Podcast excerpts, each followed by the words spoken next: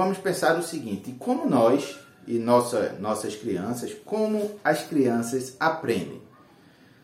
Existem vários sistemas sendo desenvolvidos durante o amadurecimento de um bebê, certo? Nós não vamos entrar em detalhes, nem não, nós vamos tentar falar aqui sobre todos eles.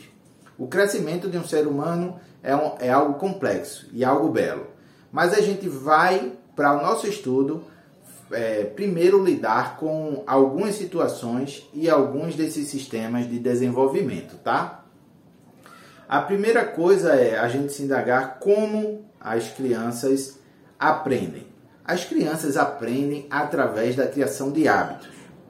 E aqui eu vou, eu vou fazer uma definição do que, do que significa hábito, certo? Do que significa a, a, essa expressão dentro do nosso contexto. A minha ideia não é tentar fazer uma definição completa e geral. Claro que do ponto de vista da psicologia ou do ponto de vista de outros estudos, é, a gente pode ter uma, uma definição um pouco diferente, mas para o nosso estudo e nossa compreensão da educação financeira dos seus filhos, eu vou usar uma definição que eu fiz até uma nota aqui, tá? É, os hábitos são basicamente todas aquelas ações que nós realizamos sem exigir muito esforço mental.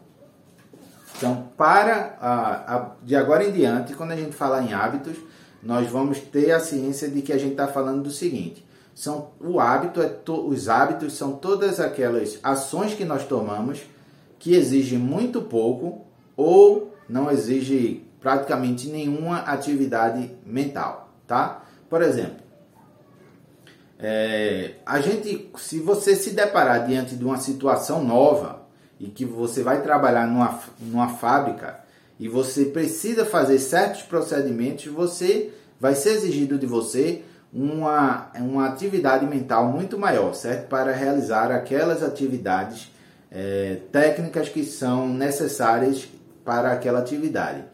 Já tem outras coisas que você praticamente faz por impulso e nem pensa muito naquilo.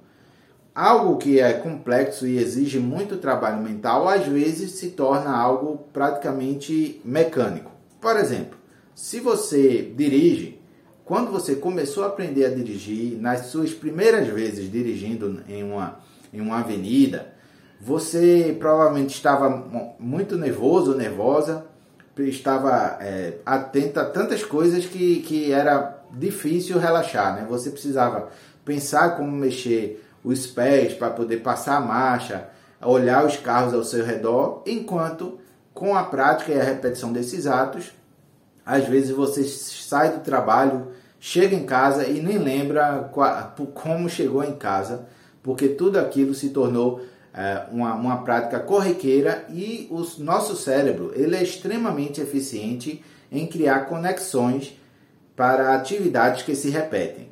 Isso significa que quando você realiza muito uma atividade, você está fazendo com que aquelas conexões nervosas elas fiquem, elas fiquem com a relação reforçada, vamos dizer assim. Então o cérebro vai se tornando eficiente em realizar aquela atividade de forma muito rápida e de, de, de forma quase impulsiva. Isso pode ter um efeito positivo ou pode ter um efeito negativo, dependendo do hábito que você criou.